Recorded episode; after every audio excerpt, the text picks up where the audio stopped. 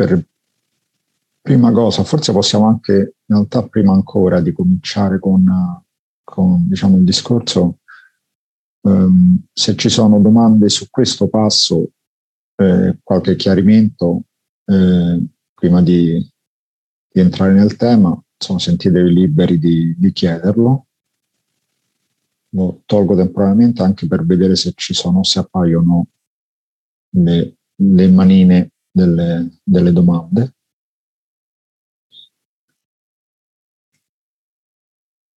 Se non vengono adesso, magari anche dopo, insomma, potete eh, intervenire e chiedere tranquillamente. Eh, allora, ne passiamo. Oh, no. Spero, molti, troppi file aperti. Eh. Ok. Mm.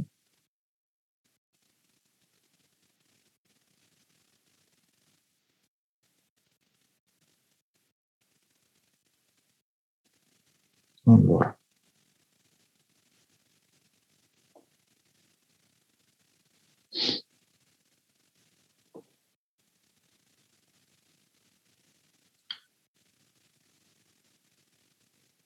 Non so perché non mi dà il PDF del, del file che ho già aperto. Ne riprovo di nuovo, magari ne chiedo qualcuno. Dunque, intanto possiamo cominciare così, almeno vi, vi, vi vedo anche. Eh, ah, ok, con Crimen. Ah, eh, non lo so, mi sembra che, di, averla, di averlo letta questa. Eh, è possibile che era forse in nel libro sul karma di Agamben, forse eh, questa, analogia. Ah, è così. Eh, però non, non, saprei, francamente, non, non, ho approfondito. Quindi se... Ah, ok, karma, eh, lo dico, karman, sarebbe karma, no? Sanscrito, e kamma in pali, radice kr, kri da eh, il verbo karoti, fare, compiere, fare, fare nel senso più ampio, eh, ha sicuramente analogia con creare, creo. Eh, se mh, non, ho, non, non conosco non, l'etimo del, del, di crimen, del, del, latino crimen e quindi italiano crimine, quindi non so se ha una comune radice indoeuropea anche crimen, questo non lo saprei, non ho approfondito questo.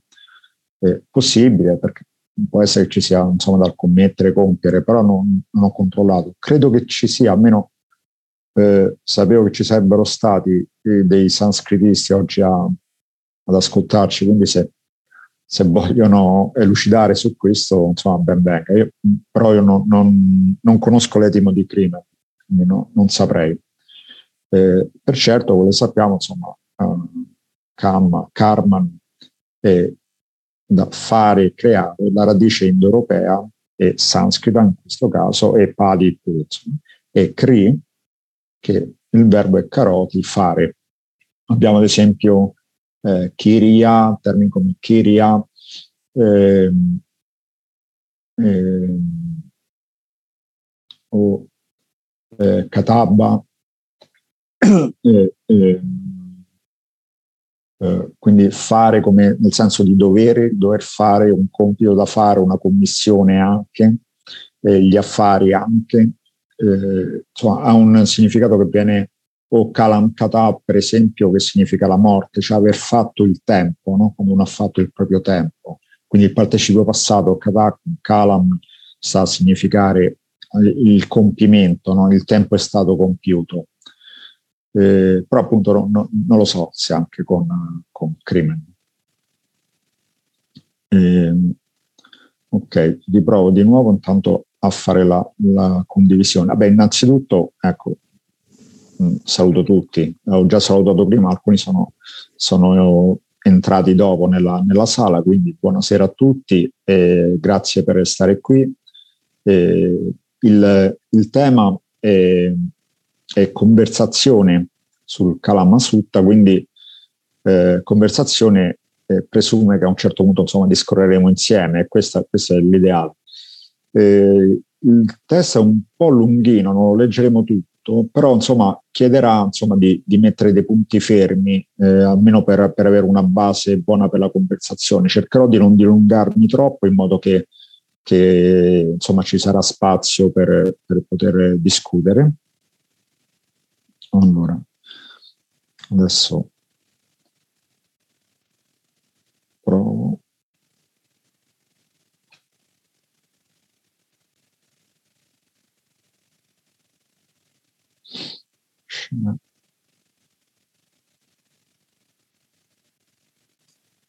Preferisci che condivido io, Giuliano? Uh, no, no, preferisco io perché sono pagine diverse, quindi devo scendere. Il file aperto però non lo, non lo vede, quindi immagino che devo chiudere qualche finestra per, per farlo apparire. Chiudo delle finestre qua aperte perché forse non c'è un limite delle finestre che, può, che Zoom può vedere. Immagino perché... Sì, non... è possibile. Allora, vediamo un po'. Andiamo chiudo, riapro. Scusate per il problema tecnico. Ah, ecco. Perfetto, adesso apparso. Ok. Si vede, no? Ok, perfetto. Ok, quindi ehm, partiamo da una, ehm, da una citazione che è piuttosto comune e che è una, come vedrete spesso, insomma, lo, adesso l'ho scritta citazione con uh, virgolette perché è una, è una, falsa citazione, una delle famose false citazioni Ciao, del Buddha. Stefano, buonasera Giuliano. Buonasera. E, come sapete, insomma, ci sono tantissime false frasi soprattutto in rete, in giro, eh, in circolazione, insomma, eh, del Buddha, attribuita al Buddha, eh, questa è una delle tante, però ha un che di vero, ha una, una analogia, eh, non un'analogia, in realtà una, diciamo, una corruzione di un, di un passo proprio del Kalama Sutta. Però in realtà è quella che viene più spesso citata come, come, come il Kalama Sutta stesso. Ah, qui sopra, come avete visto, scritto Kalama Sutta o Kesamutti Sutta. Kesamutti o Kesaputti sarebbe il titolo originale, però il testo più famoso come Kalamasutta eh, e deve il nome alla popolazione Kalama a cui il Buddha parlava in questo, in questo testo. Adesso troviamo anche per qua, mh, quanto riguarda la, l'approccio con i testi stesso. Comunque questa citazione la leggo brevemente, velocemente, ci sono più versioni, questa è una eh, che si trova. Eh, potete sbizzarrirvi e trovarne molte, basta googlare non credere, tra virgolette, e poi vicino Buddha e ne avete tantissime versioni. Cioè non credere a nulla semplicemente per sentito dire, non importa dove l'hai letta o chi l'ha detto, neppure se l'ho detto io, a meno che non sia affine alla tua ragione e al tuo buonsenso. Sottolineo queste, queste parti, lo dico subito, queste sono parti che non ci sono, alla tua ragione e al tuo buonsenso. Non credere nelle tradizioni perché sono state tramandate per molte generazioni, non credere in niente, solo perché se ne parla tanto o è sostenuto dalla stragrande maggioranza degli uomini. Non credere semplicemente perché è, è scritto nei tuoi libri religiosi, non credere solo per l'autorità dei tuoi insegnanti e degli anziani, ma se dopo l'osservazione e l'analisi personale scopri che è d'accordo con la ragione ed è favorevole al bene e al beneficio di tutti, allora accettala e vivi per essa. Questo diciamo, eh, eh, passa molto spesso come un motto fondamentale del Buddha e, e ha dato luogo a molte interpretazioni ed ha una matrice che adesso andremo a vedere. Tanto c'è la versione, una versione breve, non credere a nulla, non importa dove l'hai letto o chi l'ha detto, neppure se l'ho detto io, a meno che non sia affine alla tua ragione, al tuo buonsenso.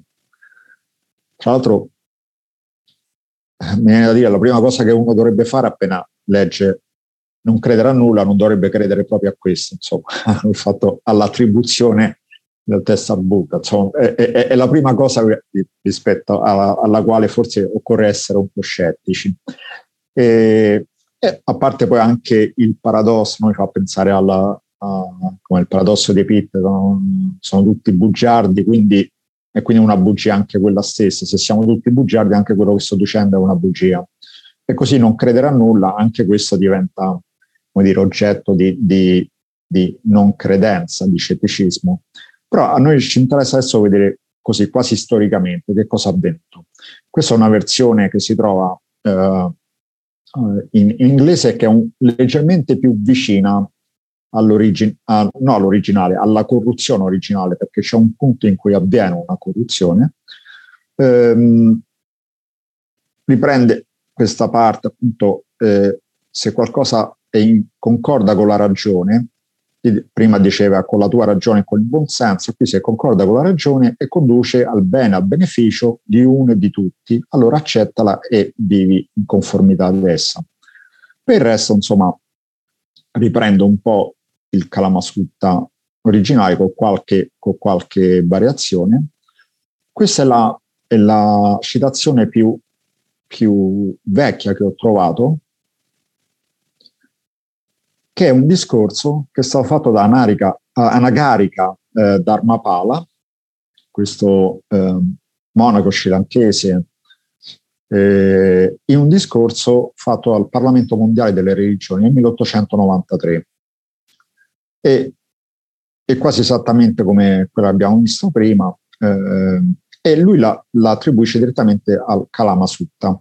Dice nel Kalama Sutta il Buddha dice non, cre, non, cre, non credete, no, non credere, non credete, si rivolge al plurale, quindi non credete in che cosa avete udito, non credete nelle tradizioni perché sono state passate per molte generazioni, non credete in nulla perché, eh, sia, mh, perché sia semplicemente una voce è, ripetuta da tanti, non credete eh, meramente perché è un, un'affermazione scritta di qualche, di qualche vecchio eh, saggio è stata prodotta questa affermazione, quindi è riportata per iscritto, non credete nelle congetture, non credete eh, come verità eh, una verità a cui siete attaccati per abitudine, non credete meramente all'autorità de, eh, sulla base dell'autorità dei vostri insegnanti anziani, ma dopo osservazione ed analisi, quando questa concorda con la ragione e conduce al bene, al,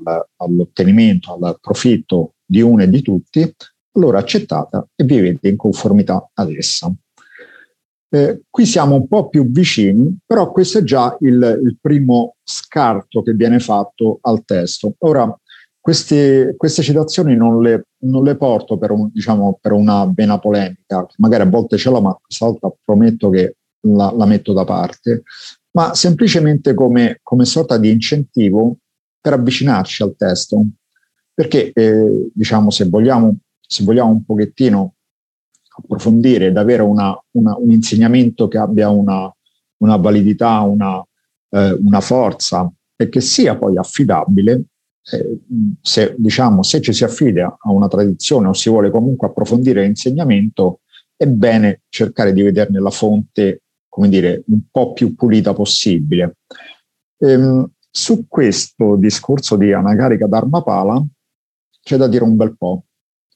Eh, c'è probabilmente un'intenzione che infatti si riflette in tutto quello che, che dice Anagarika Dharmapala durante questo, eh, questo convegno, di presentare il buddismo come religione scientifica, cioè come una, un sistema di idee scientifico che diventa eh, una linea guida essenziale per il mondo moderno.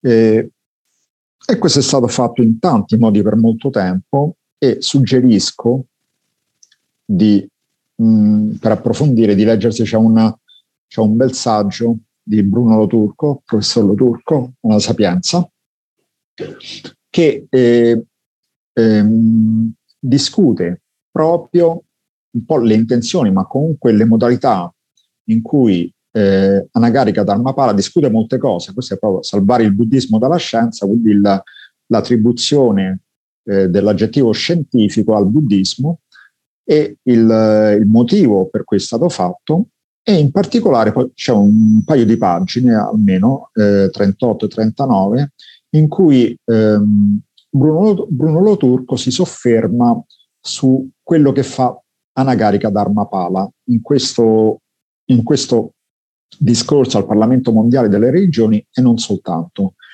ovvero Anagarika Dharmapala che conosce il Pali presenta un, un testo un po' diverso e lo vedremo in che modo è, è diverso. Questa è un passo, è una frase che sta all'interno del testo, ma viene, viene presentato in un modo diverso che con un'enfasi sulla, sulla ragione.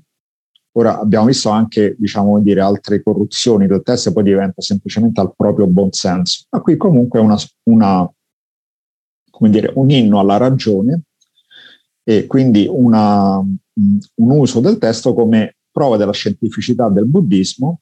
Rispetto a questo, la Nagarika Dharmapala, che conosceva appunto il Pali e le scritture Pali, arriva anche a dire che eh, tutte quelle parti che non si eh, conformano a un'idea scientifica del buddismo sarebbero state aggiunte dopo da, da, un, da, da discepoli eh, che avrebbero corrotto i testi.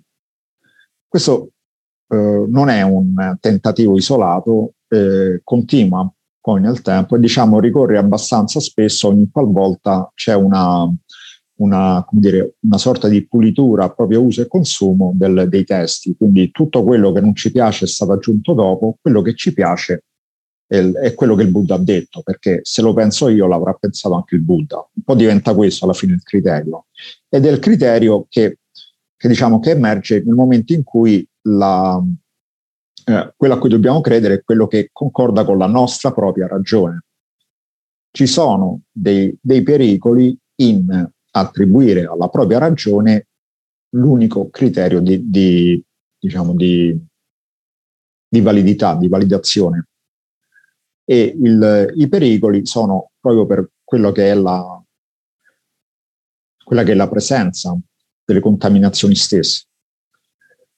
Eh, la nostra ragione è affetta da contaminazioni. Quindi diciamo l'insegnamento di per sé presenta dei pericoli, però mh, mm, al di là diciamo, del, di queste possono essere già delle conclusioni, eh, le lasciamo aperte, quindi se qualcuno ne ha altre va benissimo. Eh, però è importante vedere che in realtà il testo ci dice qualcosa di diverso. Eh, Stefano lo ha tradotto a partire dalla traduzione che è ottima di Bhikkhu Bodhi. Eh, io farò vedere alcune parti eh, in particolare in modo che possiamo così vedere le parti cruciali e stare un po' a, a, a, vedere, a, fare un confronto, e più che un confronto in realtà una, un'immersione nel testo proprio. Quindi il testo appartiene al canone Pali. Il canone Pali è una delle, delle testimonianze che abbiamo dei, dei discorsi eh, del Buddha, del, della parola del Buddha.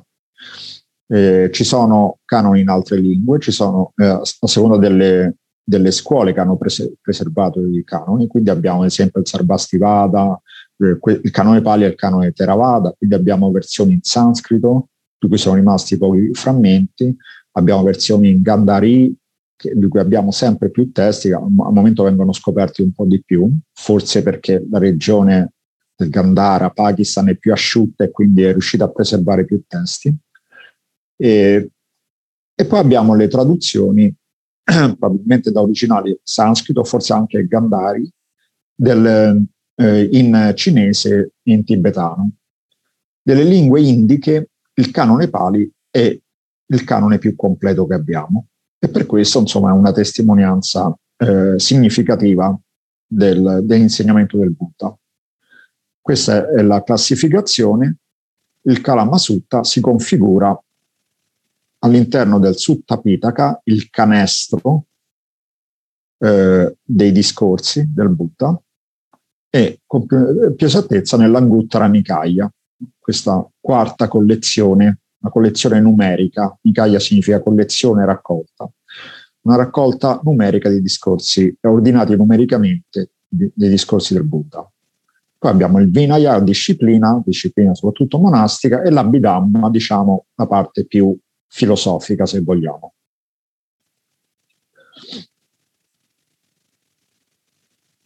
Il sutta, quello che leggiamo che vedremo un po', presenta, eh, ho detto il nome esatto sarebbe Chesamutti o Chesaputti Sutta, dal nome della città Chesamutta, del villaggio Chesamutta, e, è analogo a un altro sutta, il Sala Sutta, che eh, segue immediatamente dopo, e è molto simile a un altro testo ancora, tutti e tre nell'Anguttara Nikaya, che è Bhadia Sutta.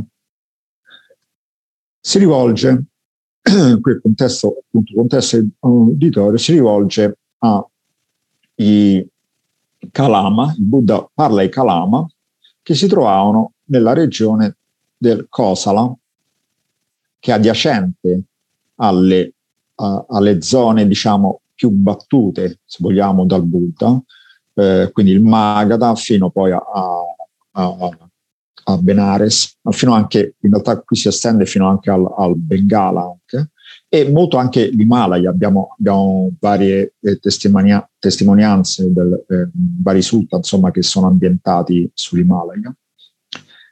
Eh, Savatti ovviamente. Comunque insomma il Kosala è un po' adiacente e quindi abbiamo, um, come vedremo, abbiamo del, degli, un uditorio fatto di persone che erano piuttosto familiari a molti insegnamenti, ma eh, non avevano una scelta particolare e a loro si presenta il Buddha come uno che ha una reputazione. Vedremo qual è la reputazione e perciò ritengono eh, buona cosa andare ad ascoltarlo.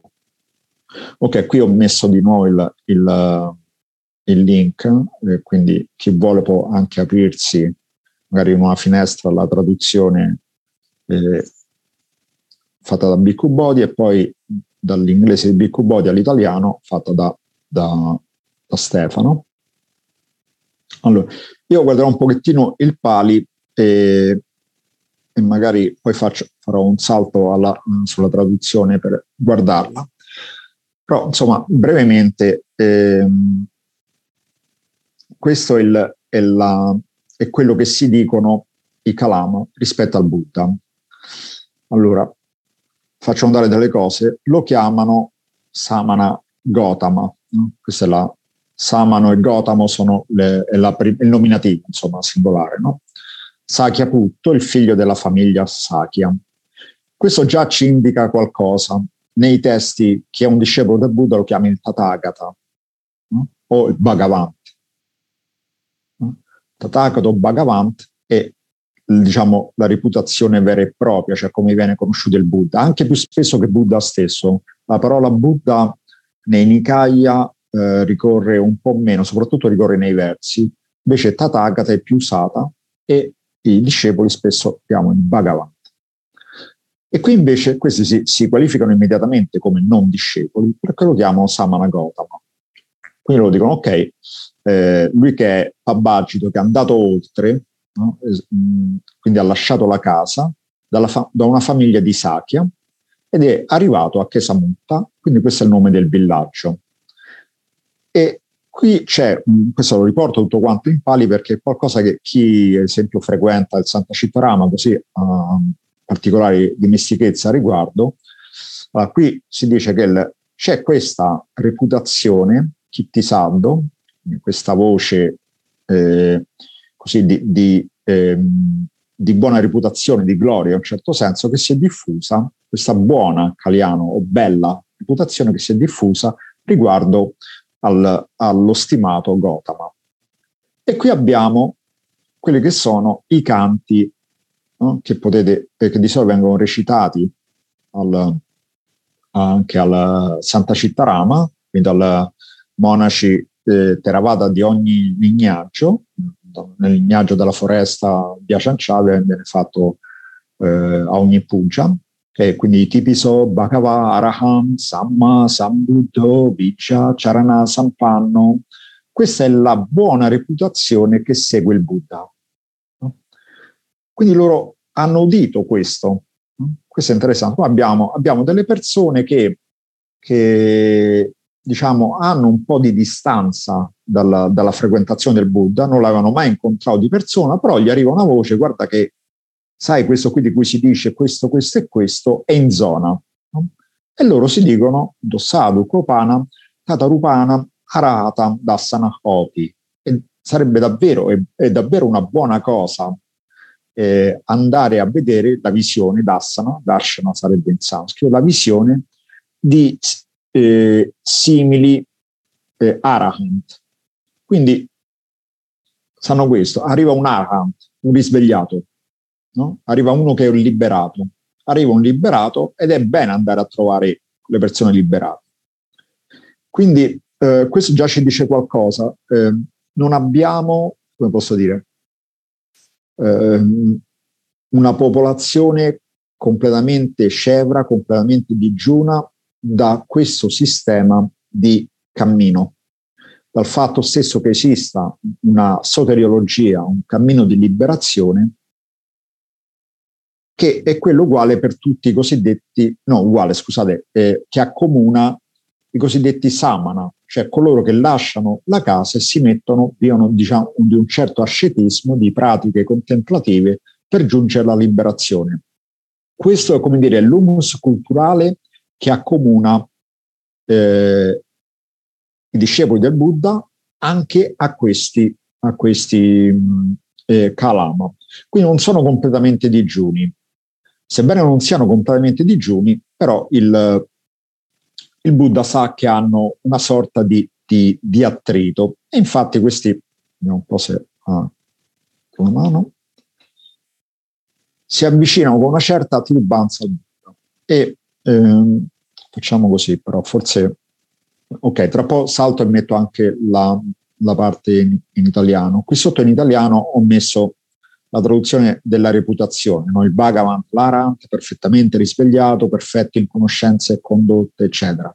Dunque, insomma, chi, chi conosce già eh, i canti appunto del Santa Cittaram, eccetera, già conosce bene questo, questa lode tessuta nei confronti del Buddha, che serve appunto a ispirare Saddha, la cosiddetta fede o fiducia nei confronti del Buddha, loro la conoscono ma non hanno una particolare fiducia. Hanno però una forma di fiducia iniziale che è quella che vanno ad incontrare un arhat, un liberato.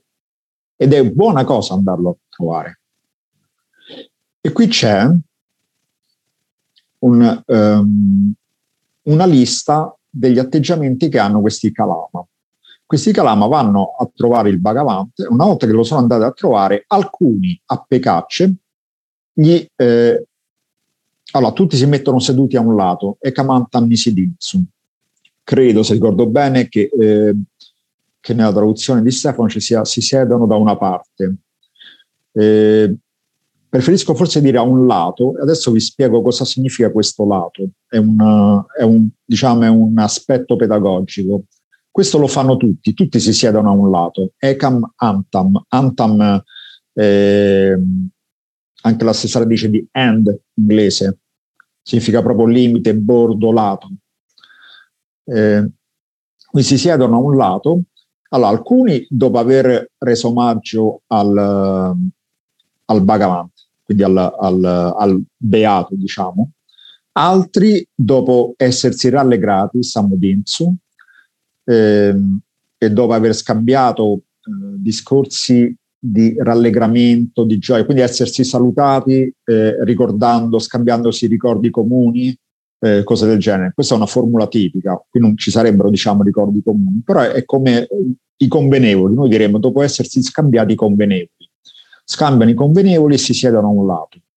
Altri eh, semplicemente eh, uniscono le mani in Anjali, che significa i, i, palmi delle mani in questo modo, quindi salutano soltanto con i palmi chiusi e si sedono. Altri dicono il nama e il gotta. Gotta è quello che in sanscrito è gopra, quindi nome e lignaggio, nome e lignaggio e si siedono a un lato. Altri semplicemente se ne stanno zitti, tuni buddha, e si siedono a un lato. Quindi ci sono atteggiamenti diversi quindi già immaginiamoci questo, arrivano delle persone che hanno dei gradi diversi di fiducia rispetto al Buddha, anche di rispetto. È diverso rispetto dal starsene seduti e sedersi a un lato. Tutti hanno un livello minimo di rispetto, che è sedersi a un lato. I commentari di solito spiegano questo sedersi a un lato come il modo importante di ascoltare un maestro. Eh, il, il, modo, diciamo dire, quasi imprescindibile. Quando, per educazione ci si siede a un lato e si spiega che se si sta troppo davanti si fissa il maestro, se si sta troppo indietro il maestro è costretto a girare il collo, eh, se si sta troppo lontani il maestro è costretto ad alzare la voce. Ci sono vari modi e quello che viene indicato come, come preferibile è il sedersi a un lato. È più o meno anche il significato della, della uh, parola Upanishad, anche se poi ce n'è un altro che più o meno è equivalenza, però in realtà Upanishad è la stessa radice questo Nisidinsu che significa sedersi, Upanishad significa sedersi accanto, cioè è importante che il discepolo si sieda accanto al maestro. Accanto significa anche ai piedi del maestro. Quindi questo rispetto ce l'hanno, però alcuni si presentano, alcuni salutano, alcuni sono, diciamo dire, contenti, mostrano contentezza nel vedere il Buddha, altri invece se ne stanno zitti e si mettono seduti. Quindi questo è l'uditorio. Ora, questo, prima ho fatto vedere la mappa, ehm, diciamo c'è ragione, butto lì una prima, una prima come dire, mh, una prima ipotesi, insomma, c'è ragione di ipotizzare che un discorso come quello che viene fatto dal Buddha ai Kalama, che è un discorso abbastanza unico, abbia senso anche eh, come dire, se lo ha fatto a chi abitava nel Kosala, che più o meno a una breve distanza, chissà cosa avrebbe detto a un occidentale, avrebbe da dire. Quindi, come posso dire, è la, è la versione più vicina uh, di discorso che il Buddha potrebbe fare a un outsider, a una persona digiuna degli insegnamenti del Buddha. Se abbiamo, ben abbiamo visto che questi non sono tanto digiuni, no? credono che sia importante diventare ara, e quindi insomma il Buddha eh, diciamo, taglia un insegnamento eh, adeguato a questa situazione. Ok. Mm.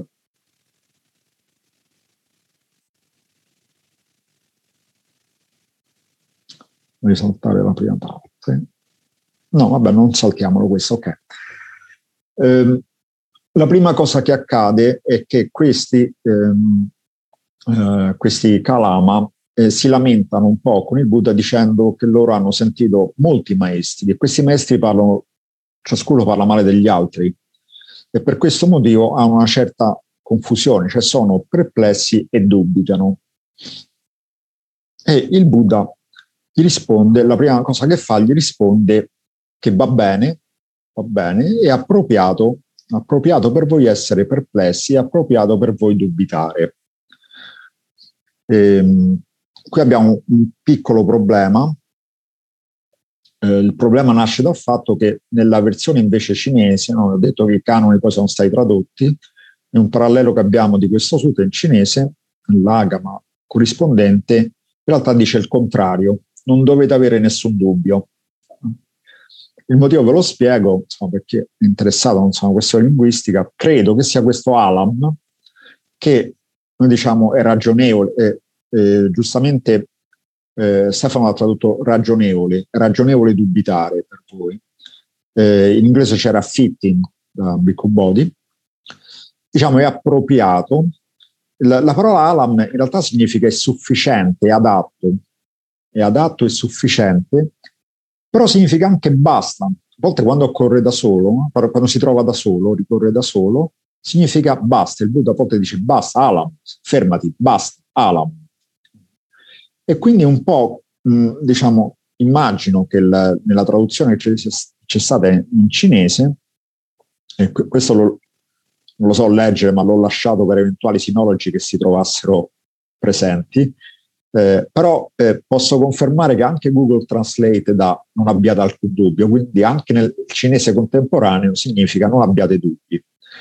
E il, questo Alam, significando basta, probabilmente è stato preso come, come il contrario, invece di dire è appropriato dubitare, basta dubitare. E possiamo anche pensare che un po' abbia tutti e due i significati, perché noi arriviamo diciamo, a dire ragionevoli, ma è come se Buddha dicesse è, è, è giusto che fino ad ora avete dubitato, ma adesso andiamo un po' oltre questo dubbio.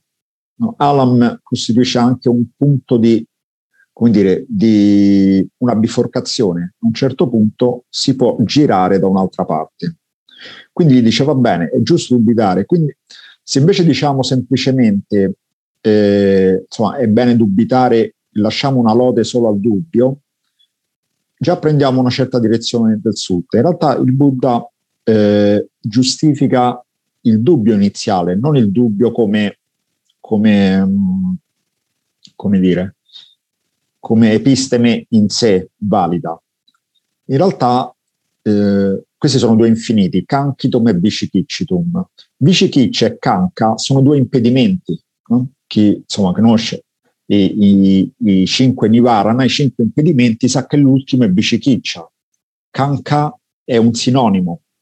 Il dubbio, in questo caso è inteso come dubbio palari, paralizzante. Vishikiccia, Vishikiccitum, il verbo è un desiderativo, quindi è una sorta di, eh, da sintetiche pensare, è una sorta di dividere vi pensando col pensiero in maniera compulsiva, desiderando di pensare, di pensare, di dividere questo o quello, quello o quest'altro, che è la situazione in cui si trovano questi calapa. Hanno dubbi perché ne sentono troppe e non sanno veramente a chi dar retta. Il Buddha dice va bene, questo è giustificato, è comprensibile, nel senso dice è comprensibile che voi siate in questa situazione però li porta oltre e questo Alam secondo me significa anche questo, cioè, ora più o meno, non dico che dica proprio basta dubitare, ma è stato appropriato finora di but- dubitare, andiamo oltre. Questa è una piccola precisazione. Ok, questa la facciamo così, no? Uh, forse a questo punto vediamo un secondo il, prima il testo in italiano per quanto riguarda questo passo. Mm. Allora c'è un asterisco. Ok, qui da sembra bene. Poi vediamo qualche termine in particolare, poi magari qualcosa la saltiamo perché per chiacchierare un po' di più forse è meglio andare un pochino più veloce. Mi rendo conto che effettivamente eh, c'è moltissimo da approfondire, quindi passo al, alla traduzione. Ok, questa è la traduzione di Stefano. Eh, si vede, sì? È cambiato? Perfetto, ok. Allora, stavamo... Ok, a questo punto. Allora, venite Calama, non seguite la tradizione orale. Lo comincio a dire già prima. Vabbè, comunque in qualsiasi punto in cui dice va bene. Lignaggio dell'insegnamento, il sentito dire, la raccolta di, di scritture un ragionamento logico, un ragionamento inferenziale, una cogitazione motivata, l'accettazione di un punto di vista dopo averlo, averla ponderata, l'apparente competenza di un relatore o perché pensate la sceta, che sarebbe Samana, è il nostro guru. Ok, eh, qui lignaggio dell'insegnamento, la, il termine è parampara.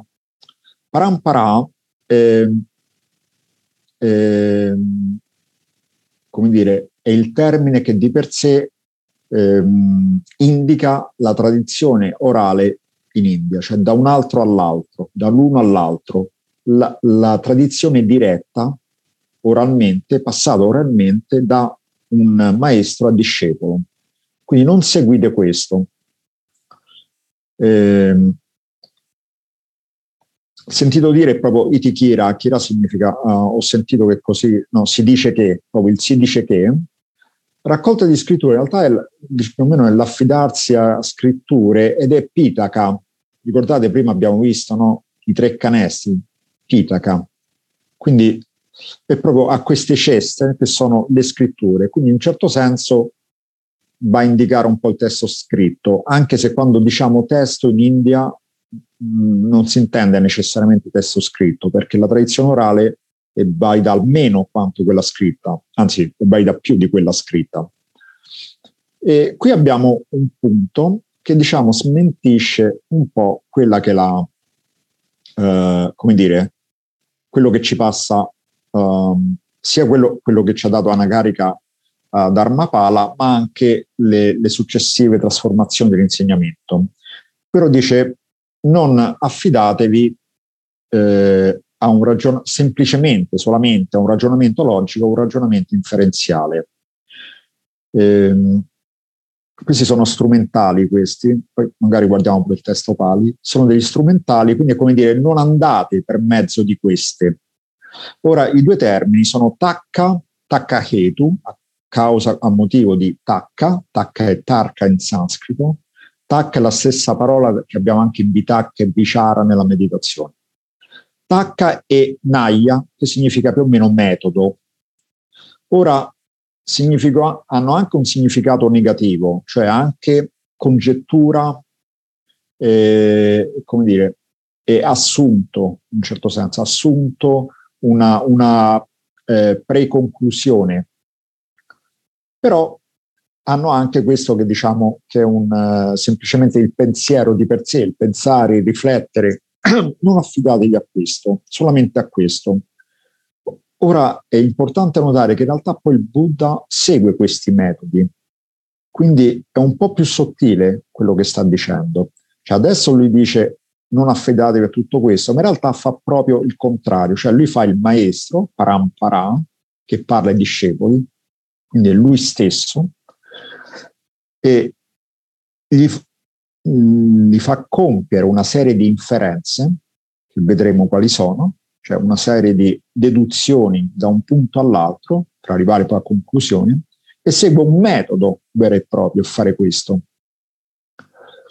Eh, ok, e questo è più o meno il metodo che dice di seguire. Cioè se le cose sono kusala o acusala, salutari o, o, o, o nocive, eh, se sono eh, biasimevoli oppure elogiate dai saggi, Vignu, parola Vignu, saggio, colui che conosce. Quindi questo è già, da un certo punto di vista, eh, nega il fatto che questo sia un inno contro l'autor- l'autorità del signa- dell'insegnante, perché in realtà eh, dà come presupposto che ci sia già una stima verso chi è saggio. Cioè se io so che c'è una persona che io stimo come saggia e quella eh, può biasimare il mio atto o anche il mio pensiero o il mio modo di interpretare gli insegnamenti, quello lo prendo come linea guida. Capite che già diciamo, siamo già oltre alla, alla critica no, di tutto ciò che, che è fiducia. E um, ok, questo um, vabbè, ci, ci arriviamo magari, c'è un, anche un altro testo, eh, quindi ci arriviamo con calma. Quindi questo sarebbe il criterio. Ok, andiamo avanti forse un po' più velocemente, poi torno nel testo Pali che però forse non riusciremo a vedere tanto quanto speravo. Eh, fatto questo, il Buddha parte da tre punti che sono accettati. Cioè gli dice, eh, se voi vedete, cioè, eh, secondo voi, no, quando, eh, quando c'è avidità e quando non c'è avidità. Cioè l'avidità, l'obba, eh, è per il vantaggio, per benessere o per danno? E quindi l'avidità va a danno, la non avidità a lobba va a benessere. E poi lo stesso fa con dosa, l'odio va a, a benessere o a danno, l'odio va a danno, la mancanza di odio, il non odio, va a benessere. Così moha, l'illusione, l'illusione va a danno, la non illusione a va a benessere. Fatto questo, il Buddha insegna il Brahmavihara. Quindi è già, è già interessante, cioè c'è una prima opera di purificazione, cioè siamo d'accordo che questi tre sono tre veleni, vanno a danno, mi fa fare una prima inferenza. Se voi siete d'accordo che questo, che questo è una, come dire, che questi sono dei Dhamma negativi, questi Dhamma li scartiamo, li scartiamo e è necessaria una purificazione. E lì dà già una pratica, che sono i quattro Brahma di Ara. Torno alla, alla, alle slide, diciamo, con il PAI. Ok, questa, erano, questa era la lista di prima, se sono salutari, non biasimevoli, eccetera. In quel caso le dovreste, dovreste dimorare entrando in loro, entrare in loro e dimorare. E che vanno, questo è l'altro criterio, è Hita e Sukha, benessere e felicità. Semplice, semplice, no? Hita e Sukha, questo è declinato, ma il termine Hita e Sukha. Se vanno a Hita e Sukha, benessere e felicità, allora dimorate in questi. Non solo, ma questo deve essere qualcosa che conoscete da voi stessi. Qui c'è in effetti una, dire, una, eh, lo strumento della verifica che il Buddha eh, incoraggia nell'uditorio. Cioè voi non sapete a chi dare retta, ma potete conoscerlo da voi stessi. Ciò che è buono, ciò che fa bene e che non fa bene. Il verbo è gianati, no? che, che come il greco gnosco, e il latino e italiano conosco, la stessa radice. Oh, scusate. Ah, ok, qui c'era un asterisco, vabbè, no, questo andiamo dopo. E quindi, riassumendo, quindi eh, i Dhamma si intende qualità, fattore, insegnamento, se sono buoni o proficui, kusala, o invece se sono nocivi, se vanno al bene o, o al male, ahita se vanno a felicità, suca o a dukkha, infelicità, dolore. Poi una, una, una, cosa su TAC, abbiamo detto questo pensiero che a volte viene tradotto come congettura, che ha anche inferenza, c'è almeno un passo, in realtà ce ne sono parecchi, in cui il, il Buddha incoraggia all'abbandono, al superamento del pensiero, del pensiero discorsivo. Il Dhamma di per sé è attacca Vachara, libero da pensiero discorsivo. Quindi da un certo punto di vista qui eh, c'è anche una, uno scrollarsi un po', quel rimuginare che è proprio del pensiero discorsivo. Cioè il Buddha dice per vedere da voi direttamente dovete abbandonare questo. Questa frase dice, o in vero, colui che è un saggio, un saggio silenzioso, Muni, colui che ha visto la fine della distruzione della nascita, quindi la fine del samsara, Jadikayan Tadassi, abbandonando il pensiero discorsivo, avendo abbandonato Takkam il pensiero discorsivo, di lui, eh, lui non si può eh, riconoscere, non si può designare, non si può indicare no? e da un certo punto di vista va oltre la definizione non si può più definire questo saggio. Quindi il Dharma è qualcosa che va al di là no, della, dell'indicazione del pensiero. E da un certo punto di vista potremmo dire che qui i, i Kalama sono incoraggiati a fare un passo che è conoscenza diretta. Quindi il piano comune è se ci siano avidità, odio o illusione o no, la pratica di quattro Brahma Viara, metta, quindi senso di amicizia, amorevolezza, karuna, la compassione, mudità, la gioia compartecipe, e upecca, l'equanimità. Dice proprio praticate verso queste direzioni. Poi brevemente voglio dare ancora qualche altro spunto, poi magari chiacchieriamo un po'. Ci sono quattro assasa, eh, giustamente, io l'ho lasciato in pali, ma giustamente eh, ehm, Stefano lo ha tradotto con garanzie. Queste garanzie sono eh, che se eh, che ci sia o no un mondo dopo di questo, dopo la morte, e che ci sia o no eh, che il Kamma, l'azione intenzionale, dia o no i suoi frutti, comunque un, un nobile discepolo, Arya Shavaka, Arya Savaka in Pali, resta con il cuore libero da inimicizia, da avversione, incontaminato e puro. Quindi gli dà questa linea guida. Cioè lui gli dice, gli dice che questo è un po' il cuore del suo insegnamento, ma non è importante che loro lo abbraccino. Cioè non è importante che i Kalama credano che esista il Kamma e il frutto del Kamma e che esista anche eh, il, l'usufruire di questo frutto dopo la morte, cosa che ricorre in continuazione nei discorsi del Buddha nei, nei sutta, ma eh, questo, siccome non è verificabile dai Kalama, è, important- è, importante ricordare che in entrambi i casi si arriva a felicità se il eh, nobile discepolo rimane incontaminato, cioè procede per la purificazione del cuore. Quindi gli dice questo rimane comunque e comunque avrete vantaggio sia che crediate che ci sia o no un vantaggio futuro e sia, eh, e sia che lo crediate.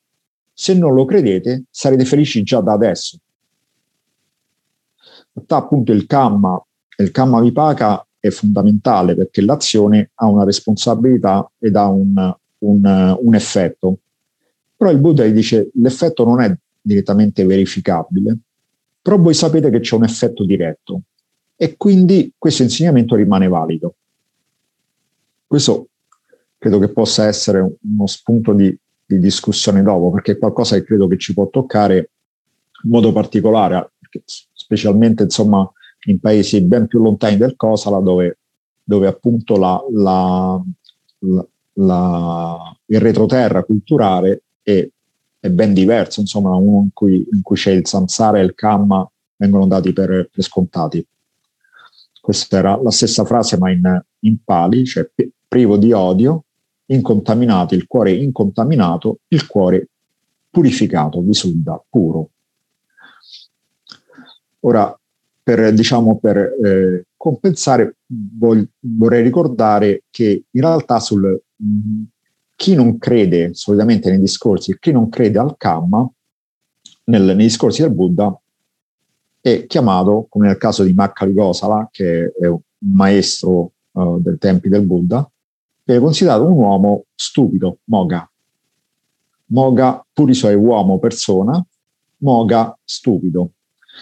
Qua dice, eh, Obiku, Makkali, eh, è stupido perché così dice e così vede Ditti, ha questa opinione, perché ha questa opinione. Natti Kamman, scusa, no, non vedo tutto ecco, Natti Kammam, Natti Kiria, Natti Viria.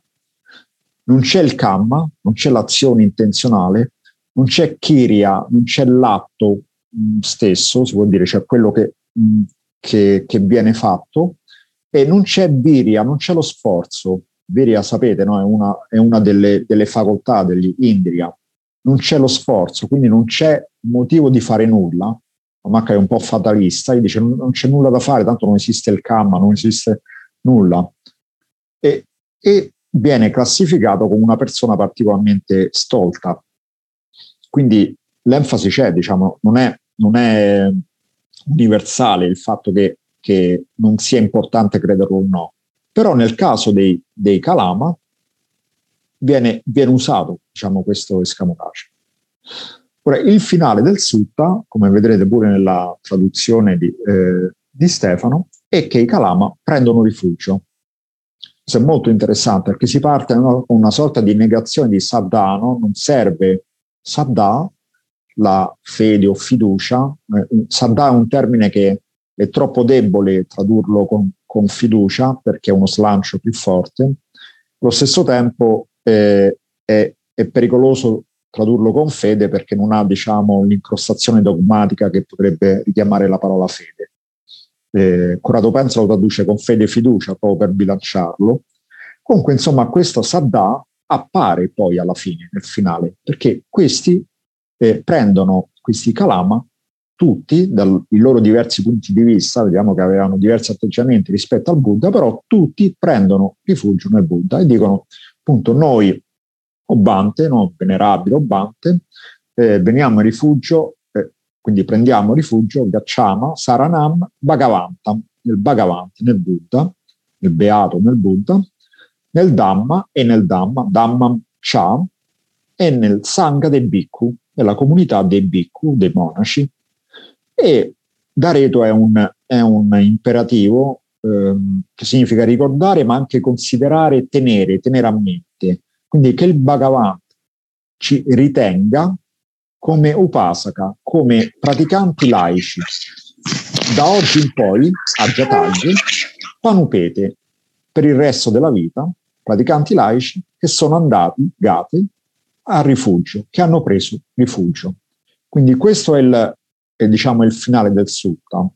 Quindi da un certo punto di vista diventa no, il successo, per così dire, se vogliamo chiamare successo del Buddha, che, che eh, questi Kalama prendono rifugio, praticano, cominciano a praticare. Il discorso diventa convincente per i modi appunto che abbiamo visto. Parte da una base, cioè siamo d'accordo che i tre veleni, no, avidità, attaccamento, avversione e ignoranza, illusione, siamo d'accordo che fanno male? Se siamo d'accordo, procediamo con questo. Quindi usa un'inferenza, usa un punto comune e non dice semplicemente affidatevi al vostro buon senso, ma tocchiamo, diciamo, con mano questo. Si basa anche sul fatto che tutto il Dhamma eh, Sachikatabba, viene detto, cioè bisogna diventarne testimoni diretti è importante una testimonianza diretta per mezzo di Panya. Mm. Ok, vediamo. Mm. Vabbè, questo magari, magari se esce fuori lo prendiamo dopo. Eh, è un altro sutta che speravo di poter, di poter eh, discutere un po' di più e che mostra uh, altri aspetti, ma magari se esce una conversazione, perché preferirei insomma poter chiacchierare un po' insieme adesso. E, e dico insomma alla fine poi magari questo passo tutto quanto a Stefano. C'è una piccola bibliografia di chi già ha parlato un po' del Kalamasutra e dei, dei possibili malintesi del Kalamasutra quindi se alcune parti le abbiamo passate un po' troppo velocemente c'è stato recentemente a dicembre c'è stato un piccolo scritto di questo studioso del Bangladesh di Barwa che ne tratta un po' poi c'è Bhikkhu Bodhi che già nel 98 ne ha scritto Ebbene, e poi c'è un, una, così, una piccola punta polemica, c'è questo scritto di, di Tanissaro che è Lost in Quotation, proprio, no? che viene citato male si perde il significato, ed è riferito appunto a quella prima uh, menzione di, di, di Anakarika Dharmapala che ha un po' sviato e che ha fatto diventare il Kalamasutra un po' una sorta di manifesto no? del, del buddismo come pensiero critico, scientifico, che magari lo è, ma probabilmente non nei termini con cui è stato fatto.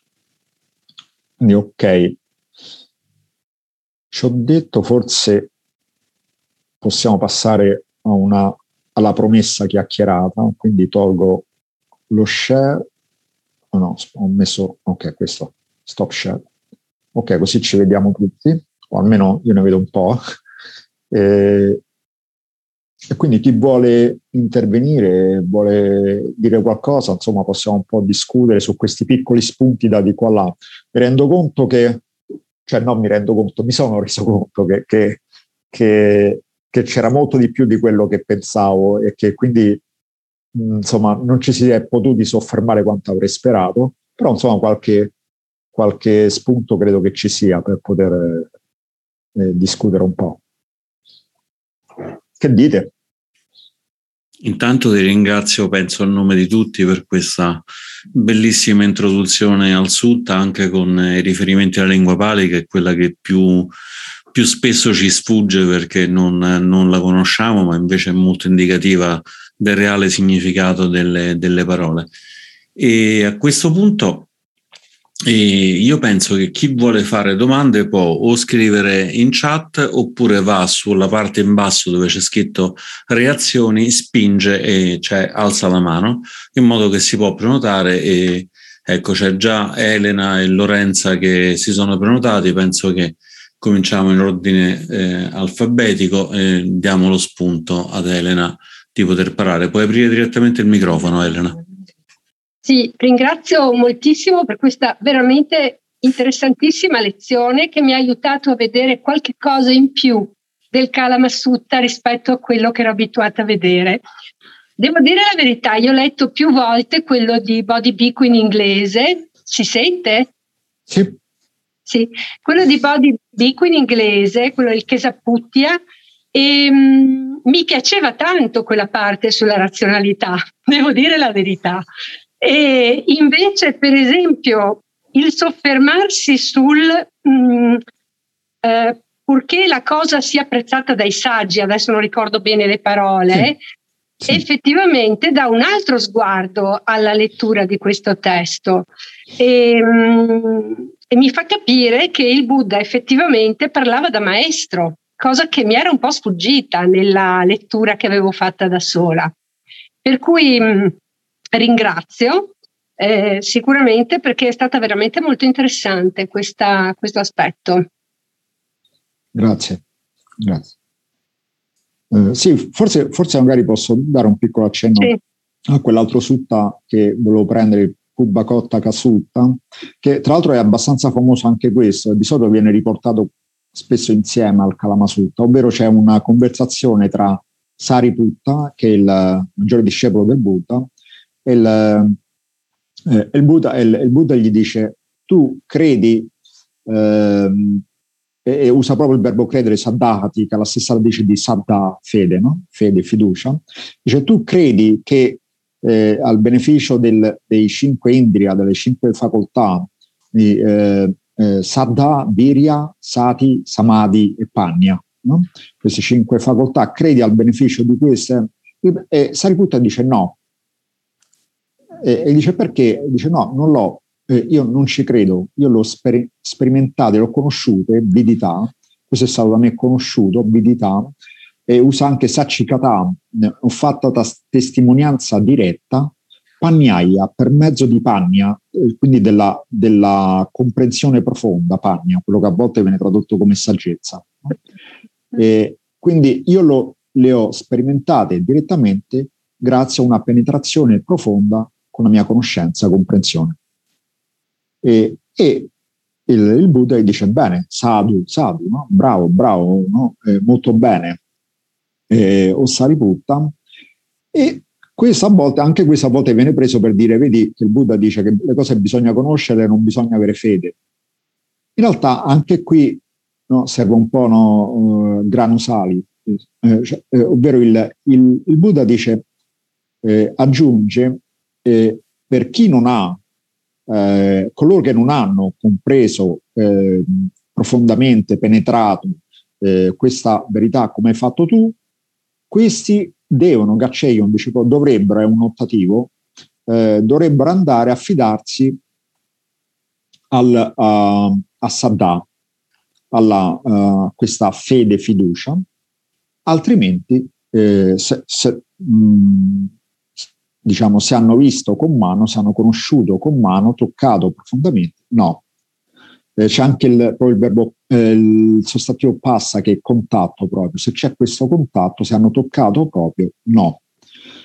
E eh, come dire, tutti quanti insomma vorremmo essere nella storia quantomeno Sariputta, no? cioè dire io sono eh, il, il, discepolo che ha compreso e toccato per mano, ma in realtà quello che si dice è che, il, è che il, questo moto iniziale, questo slancio di fiducia è essenziale perché non abbiamo tutto già sperimentato, non è già tutto disponibile sotto mano, ma occorre anche avere fiducia, eh, una fiducia via via verificata, però come dire, eh, se uno ha fiducia per esempio in una pratica, sa che l'insegnante che gli ha insegnato quella pratica gli darà un'altra pratica buona o se gli dice di, lo corregge in qualche modo lo farà per suo bene. La fiducia diciamo si basa però allo stesso tempo è sempre una richiesta di uno slancio, di, un, di, uno, di uno, slancio oltre ciò che si vede. No? Eh, non vediamo un itinerario, seguiamo una mappa, diamo una fiducia a una mappa, diamo la fiducia a chi ci dà una direzione. Questo viene considerato in questo stesso sutta come, come essenziale. Nel frattempo vedo, vedo, quattro domande, cioè tre mani alzate e una domanda. Sì. Prima di passare la parola a Lorenza, Giuliano, volevo dire, se siete interessati all'attività della nostra associazione Caliana Mitta, potete andare sul nostro sito che è calianamitta.it o inviare una mail a info.calianamitta.it. Poi a questo punto invece passerei la parola a Lorenza che può aprire il microfono. Eccomi. Uh, grazie davvero Giuliano per uh, i tuoi insegnamenti, per la ricchezza, per, per l'abbondanza di, di, tutto quello che ci hai passato. Um, quello che volevo chiederti era di spiegarmi meglio, spiegarci meglio che cosa è successo nell'interpretare il sutta che ha fatto in modo che Anagarika Dharmapala lo abbia potuto interpretare in questa maniera. Come potremmo argomentare uh, con lui, mh, dimostrandogli che quello che lui ha portato a fine Ottocento, che ha condizionato poi il modo uh, di, di, di, di pensare al buddismo in Occidente, quindi come una religione scientifica, come una pratica dimostrabile. No, cioè quello che non riesco a mettere ora a fuoco, ci, probabilmente devo rileggere tutto, eccetera, è che cosa è successo? Che, che operazione ha fatto lui sul Sutta, fece nell'Ottocento affinché c'è stata questa interpretazione? Eh, allora, innanzitutto penso chi, chi ne potrebbe grazie. parlare meglio. Ah, grazie per la domanda. Eh, chi ne potrebbe parlare meglio eh, su questo è Bruno Turco, perché l'ha esaminato abbastanza bene. Tra l'altro lo saluto anche tra noi. Quindi grazie, se... grazie, scusami, grazie per la, quella referenza, andrò a, a studiarla. Sì, sì. Eh, poi magari ecco, se vuoi Stefano possiamo mettere magari nel sito qualche indicazione bibliografica. Eh, comunque, insomma, poi se, se, se, Bruno vuole dire qualcosa, eh, dal, nel suo saggio lui, lui, lo esamina abbastanza e anche le possibili motivazioni, perché appunto lui dice non si può pensare che non sapesse cosa stava dicendo perché conosce bene il Pali e le scritture. Però la, quello che ho capito io, insomma, dal suo saggio e mi sembra molto attendibile che la, la, um, c'era una, um, un'intenzione di, di, di di presentare qualcosa libero da qualsiasi clericalismo. E quindi attirasse un, anche un Occidente, un mondo, a un certo punto che voleva un po' uscirne, che si proiettava verso, come dire, una, adesso non saprei dire se veramente se una, una civiltà industriale, un, non saprei dire se è propriamente quello, però comunque eh, affascinato dal, dalle scoperte scientifiche sempre eh, sempre più, più profonde, sempre più avanzate e si poteva presentare qualcosa che era in linea con questo, che comunque ne, ne, aveva, ne aveva, si poteva presentare diciamo, il buddismo come un faro proprio in questa, eh, nel progresso scientifico. Come dire, al momento in cui abbiamo un progresso scientifico molto, molto accentuato, beh, eh, abbiamo già un sistema come dire, di, di, di di riferimento intellettivo e mh, possiamo dire anche filosofico, religioso in senso lato, che può eh, accompagnarsi bene, che sta benissimo con questo, eh, con questo progresso.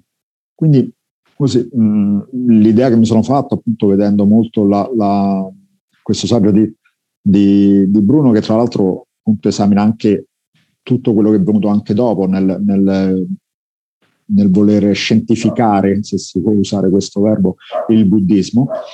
E, e diciamo è stato eh, forse un po' come, come, come dire, se, se, il, se, il, nostro, se la via epistemologica accettata è la scienza, eh, qui abbiamo il buddismo che, che, è, che, è, in accordo con la scienza, quindi, quindi è buono.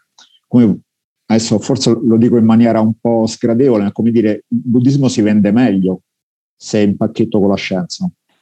E quindi ha, una, ha, una, ha una, un congresso insomma, in cui mh, parlava appunto a una vasta platea, rivolgendosi al mondo, stava, stava presentando il, il buddismo come, come valido, mentre invece gli altri sistemi religiosi, sapienziali, erano scaduti da un certo punto di vista.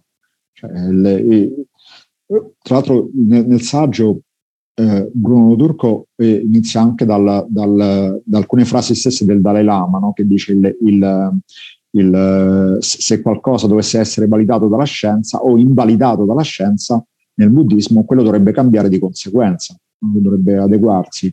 Quindi comunque eh, viene considerato l'avanzamento scientifico come, come cartina di tornasole anche di eh, ciò a cui crediamo del nostro, del, dell'ontologia, insomma, del, del nostro sistema di, di, di vedere, di concepire della realtà, di capire la realtà che abbiamo, eh, che abbiamo intorno. Quindi mh, mm, diciamo sia un qualcosa che ha accompagnato il buddismo. Ecco, forse quello che si potrebbe dire è che il buddismo magari le presenta le, le, degli aspetti che si confanno abbastanza. Però a un certo punto forse la tentazione è stata così forte che invece di limitarsi no, a, a, a, sottolineare alcuni aspetti in cui la, l'investigazione era sottolineata, si è andato anche a, a tirare un po' i testi fino, a, fino a dire di più, a dire quello che non c'è.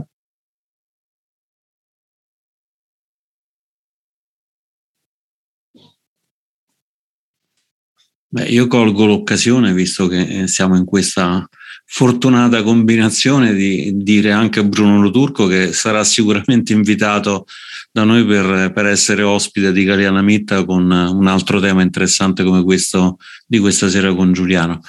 E adesso c'è un'altra uh, richiesta di domanda da parte di Umberto, Umberto Casciano, e poi c'è una domanda scritta, quindi chiederei a Umberto di aprire il microfono e di parlare direttamente. Allora, innanzitutto vi volevo salutare, che mi fa molto piacere vedervi, innanzitutto a Bruno, a, eh, a Giuliano, non so se si ricorda quando stavamo, non ci siamo conosciuti direttamente, magari lui non si ricorda alla MECO così. E poi vi volevo ringraziare per quest'opera che fate veramente sui testi, perché mm, cioè io ci ho faticato parecchio per capirli, insomma, è stata una cosa abbastanza complicata, però ecco, mm, vi volevo ringraziare di tutto, insomma, di tutto questo, di tutto questo lavoro proprio filologico che fate, perché secondo me è molto importante a volte venirne fuori da tutto. Grazie. Grazie. Non hai idea di quanto pesino queste parole, grazie. Eh. Bene, c'è una domanda scritta da Viola che vado a leggere ed è potrebbe ritenersi scientifico nel senso della valenza epistemologica data all'esperienza diretta sorta di esperimento in corpore, dile o meno che sia? Mm. Domanda un po' complessa. Cre- credo di averla capita. No, no, non so La rilego, se... visto che è un po' complicata. Potrebbe ritenersi scientifico nel senso della valenza epistemologica data all'esperienza diretta come sorta di esperimento in corpore, vile o meno che sia il corpore. Okay. Mm, mi viene da dire che, che no, non credo per, per, okay, per le mie povere conoscenze scientifiche, insomma non credo che, che il buddismo adotti il cosiddetto metodo scientifico galileiano, eccetera. Quindi mh, mm, mi verrebbe da dire di no, però già, già usciamo fuori dal mio seminato, insomma. Eh, non, con, mh, mm, solitamente eh, quello che preferisco invece che pescare termini che, insomma, che, che possano eh, così rimanere da un certo punto di vista lontani, no? Dalla, da, eh, ecco, per dirla meglio, preferisco nella definizione, nelle definizioni che il buddismo stesso dà de, di se stesso, cioè come, come ascrivo al buddismo anche una, una, epistemologia, nel senso che è capace appunto di offrire, però anche una, una propria ermeneutica, una propria esegesi, nel senso che il buddismo si definisce già da solo. Quindi rispetto a questo, invece di dire che è scientifico, possiamo dire sì, c'è, una, eh, c'è un'enfasi sul vedere direttamente, sul toccare eh, con mano.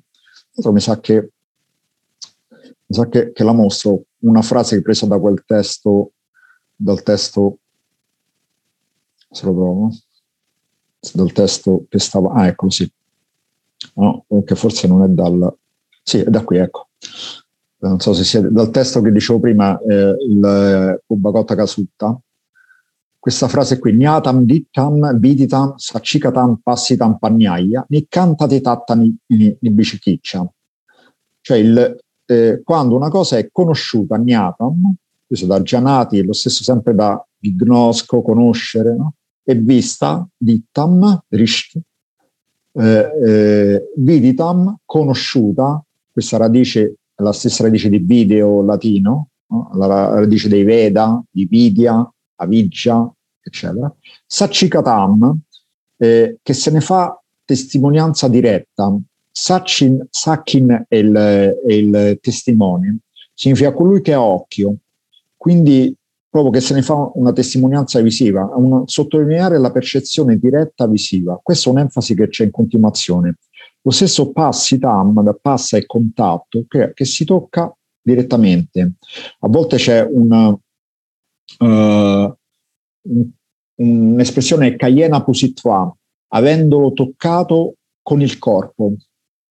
Quindi c'è un sottolineare un, un tipo di conoscenza che eh, va oltre la comprensione di concetti in un determinato modo, cioè esce fuori dal campo concettuale e va a, un, dire, a una realtà concreta. No? Quando si dice qualcosa è toccato fisicamente, non diciamo toccato con mano, vuol dire che è concreta.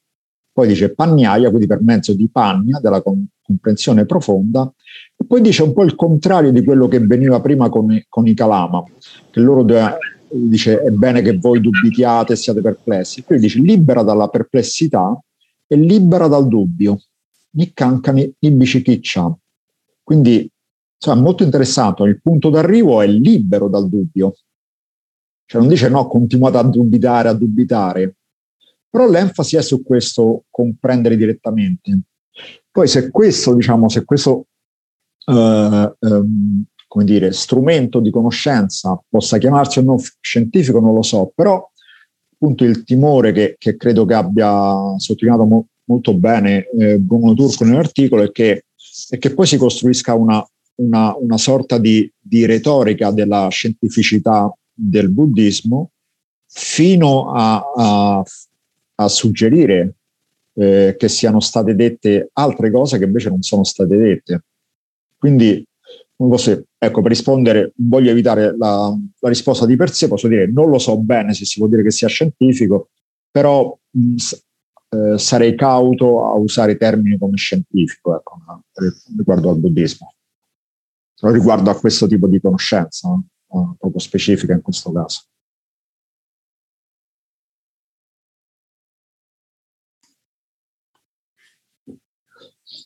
Prima avevo visto altre mani, però forse adesso. Sì, c'era una mano alzata di, di una persona che, che, è Ugo, che non so se vuole mm. ancora fare la domanda o se ha già avuto una risposta. Se vuole ancora farla, però è il momento giusto per aprire il microfono. Sì, ti ringrazio. Il fatto è che forse, diciamo, quello che mi sta a cuore è, solo un po' dal discorso specifico nel senso che anche a voler ammettere che l'indagine scientifica sia perfetta e eh, inappuntabile, sappiamo che non lo è perché le, le, le, conquiste scientifiche sono continuamente smentite e superate da altre. Um, riportare diciamo, il Dharma a un contesto anche scientifico e comunque significa rimanere eh, entro un panorama mondano dell'interpretazione dell'insegnamento del, del Buddha. Um, per esempio, anche riguardo alla questione del karma, no? um, Nagarjuna uh, arriva a negare diciamo, la necessità di, um, come dire, di di fondare diciamo, la propria pratica sulla logica del karma. Chi ha a cuore la liberazione deve rinunciare al proprio desiderio di felicità, eh, come pure a, a, forme terrene di benessere. Se eh, rimaniamo legati diciamo, alle logiche del benessere eh, eh nel contesto mondano, nel, contesto dell'esperienza vitale che sperimentiamo ordinariamente, eh, non usciremo mai da, diciamo, da questo imbuto. No? Sì, dal samsara, in effetti. Dal samsara, esatto. Sì. No, eh, perfettamente d'accordo, eh, eh, anzi, un punto, due punti, anzi, ne ho trovato insomma uh, importanti. Uno, appunto, giriamo con i cosiddetti lochi a Dhamma, no? i Dhamma mondani. eh, ci possiamo giocare come vogliamo, ma rimangono quelli. Insomma, rimane appunto una dimensione mondana che nel buddismo non è messa da parte, ma è strumentale, insomma, non è, non è, dire, non è la meta. No? Anche quando si parla di pratiche mondane, non è la meta. E, e poi il fatto comunque che trovo ragionevolissimo, il fatto che comunque quando parliamo di scienza, no, diciamo ma si adegua la scienza è in linea con la scienza, ovviamente ci, ci, ci basiamo con la scienza di oggi 21 gennaio, ma magari anzi, diciamo per, per, per, i più preparati oggi 21 gennaio 2022, altrimenti nemmeno. Ovvero noi eh, prendiamo come, eh, dia, attribuiamo un valore ultimo scien- ai, ai conseguimenti della scienza contemporanea, che non sono gli stessi però della scienza di 20 anni fa o di 40 anni fa e sicuramente non saranno gli stessi della scienza progresso scientifico tra 20 o 40 anni. Quindi come posso dire, se, se, una cosa è valida assolutamente perché oggi è in linea con la scienza, allora no, no, non può essere valida assolutamente perché non sarà più in linea con la scienza, molto probabilmente non sarà in linea con la scienza tra 40 anni. Quindi se il, se il paradigma è la scienza, il paradigma è impermanente e quindi non può definire il Dharma per sé. Non so se, se, l'ho, se, se, l'ho, se, dire, se ho riformulato insomma, in maniera conforme insomma, a quello che, che avevi detto. Insomma, sì, mi, risuona, sì. mi risuona molto così. Insomma, noi prendiamo appunto, usiamo la parola scienza che perché ha un, ha un eco forte, però è vero anche che, che il, eh, appunto ci riferiamo a, a, quello che sappiamo oggi. Sì, ma, ehm, ma anche il richiamo che c'è nel Sutta eh, riguardo ai benefici, no? Sono sempre comunque, si tratta sempre di benefici di carattere mondano. Voglio dire, cioè, alla fine mh, eh, anche desiderare il benessere eh, rientra nel contesto del desiderio, che è la matrice, mm. diciamo, di tutti i malanni che il, che il Dharma eh, enumera, no? Voglio dire, mh, è la rinuncia alla, al desiderio, ma persino al desiderio del, del benessere che può condurre al superamento del samsara.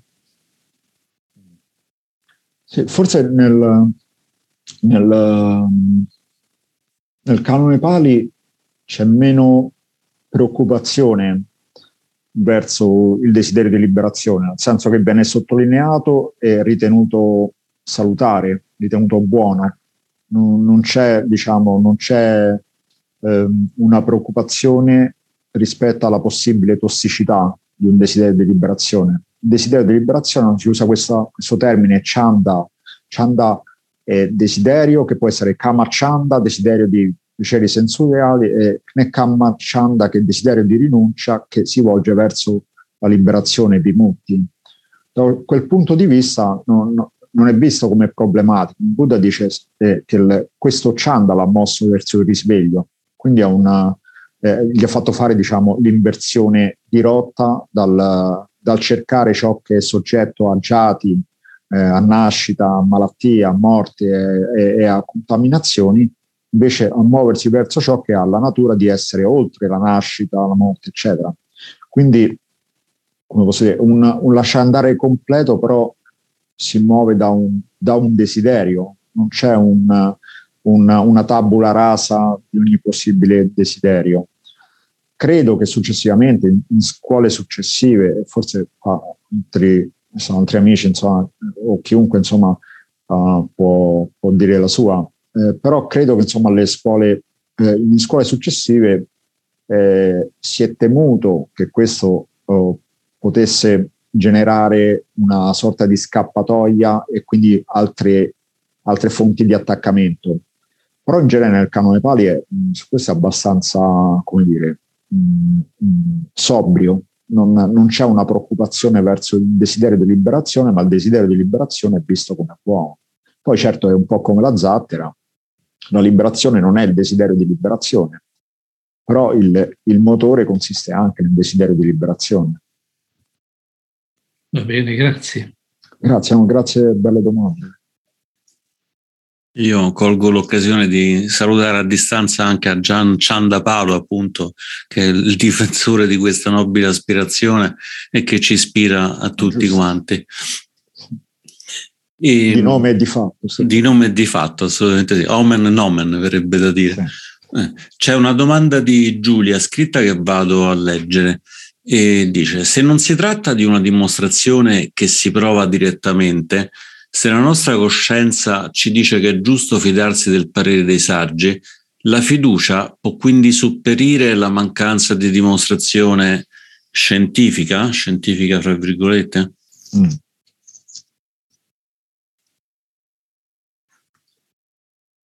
Ok, dunque. Mm. Ok, provo probabilmente ci, so, ci, sono anche ci saranno passi che, che, direttamente spiegano bene questo, però in questo momento mi, mi è più in mente una, dire, una visione mia, quindi comunque magari un po' eh, dire, limitata e deviata insomma, da quello che può dire un passo direttamente. Però come un po' lo vedo è che comunque quando si parla di questa fiducia, Saddà, eh, si parla di una, di una forma di conoscenza Ecco, lo dico, Saddai è associata a Samaditi, no? che avrete eh, sentito dire molte volte, la, la, cosiddetta retta visione o retta opinione, cioè un, un principio di saggezza.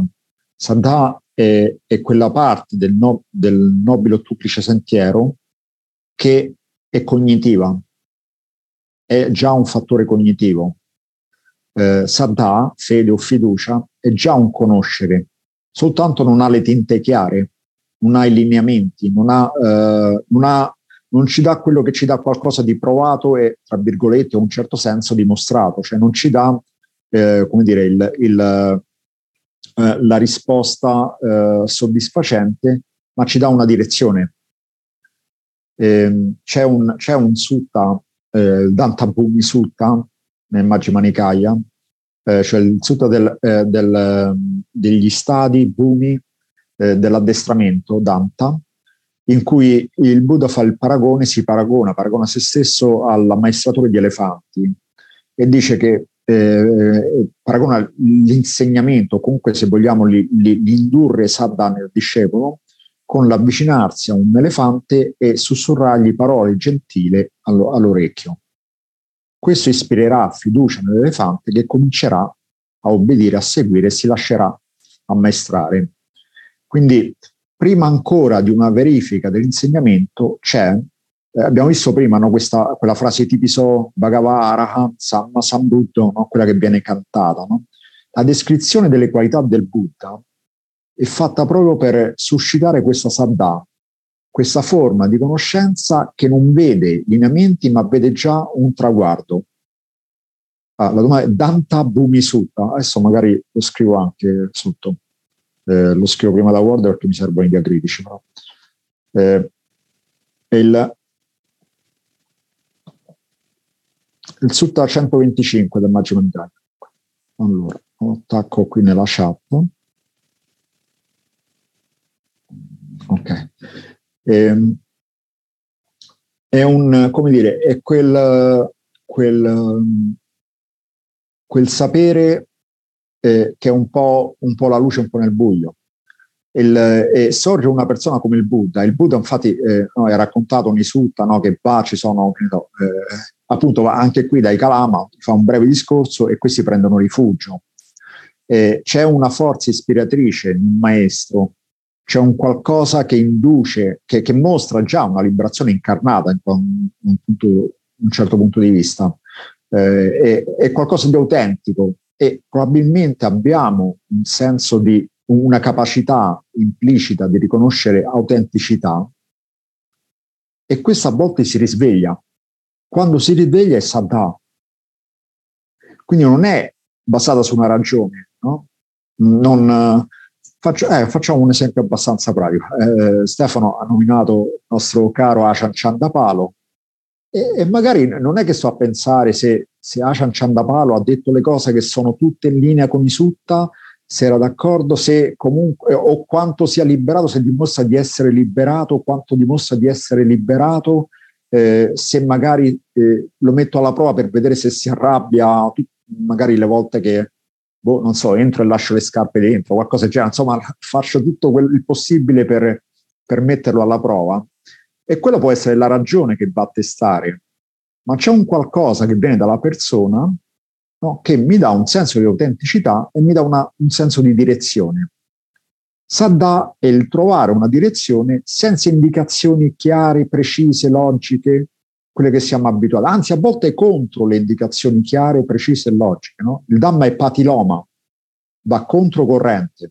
Molto spesso la corrente, apposta si dice no, no, non seguite no tacca e naia, no, la, la, vostra capacità logica, perché la capacità logica a volte non ci porta verso, verso ciò che va bene no, non necessariamente è, è, è, è dharmica, perché a volte la capacità logica vuol dire ok, ma questo è tutta una serie di panzane, eccetera. Posso, posso avere dei motivi logici per scattare, magari non saranno ben, ben fondati, però la logica non è sempre ben fondata. E a volte c'è una scorciatoia rispetto a questo.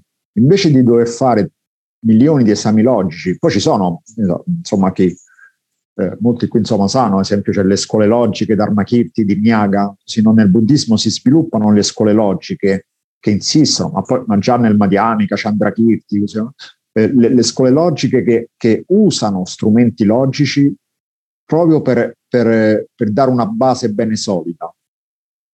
E uno può seguire quello e magari è, è, è avvalorato, però a, a prescindere da quello c'è già un senso, un sentore, una direzione che può essere risvegliata da questa saddà, con questa saddà, che è interna a questa saddà, questa fede fiducia.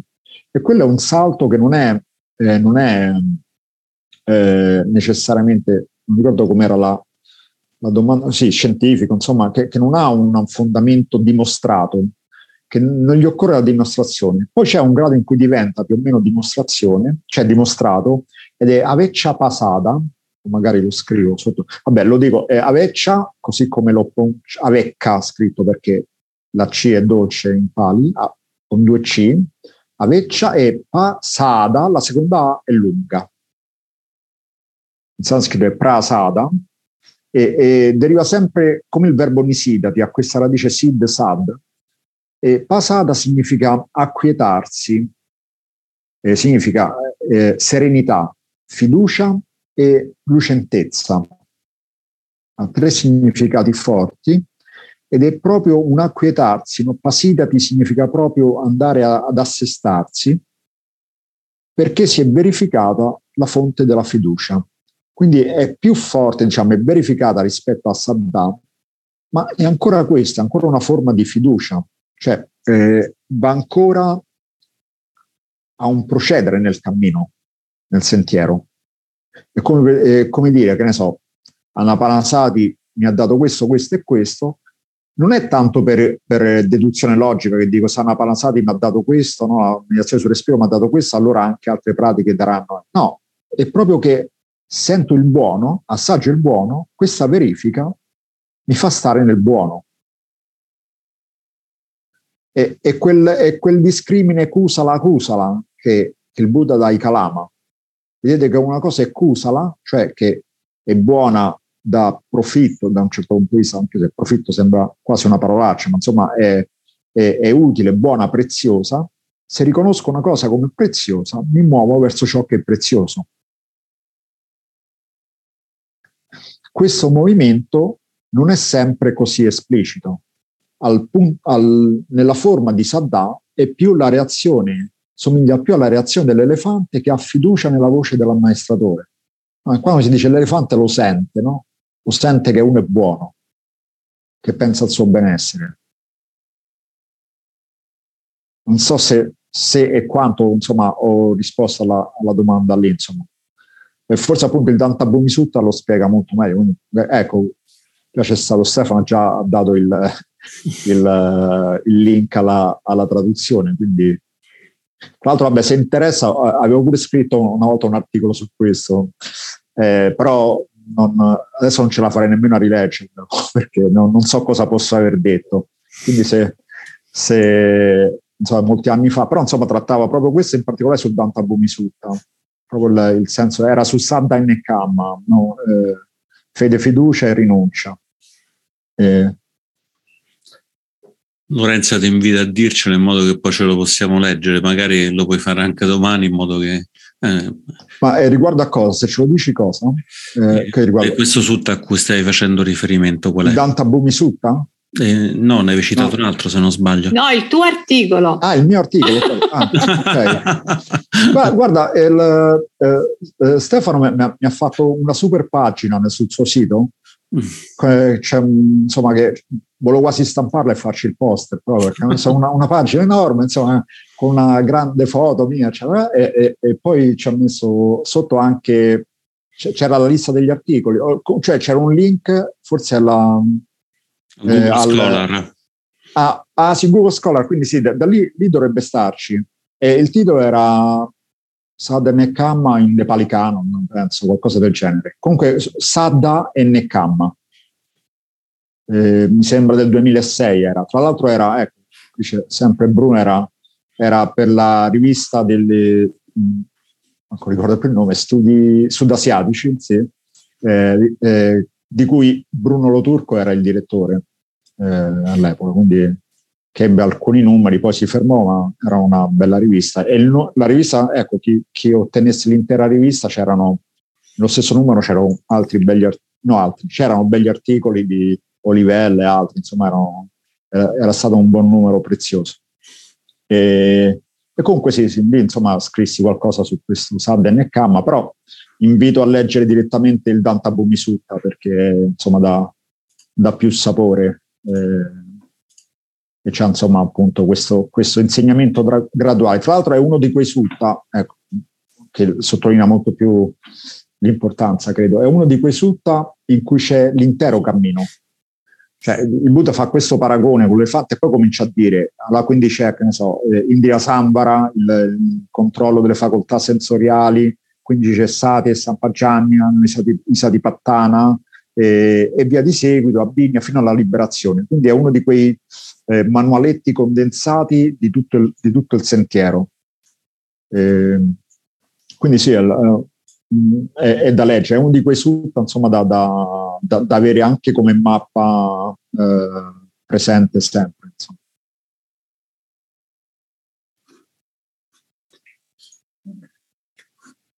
Allora, sto postando diciamo, il link all'articolo per chi fosse interessato, fortunatamente è disponibile online.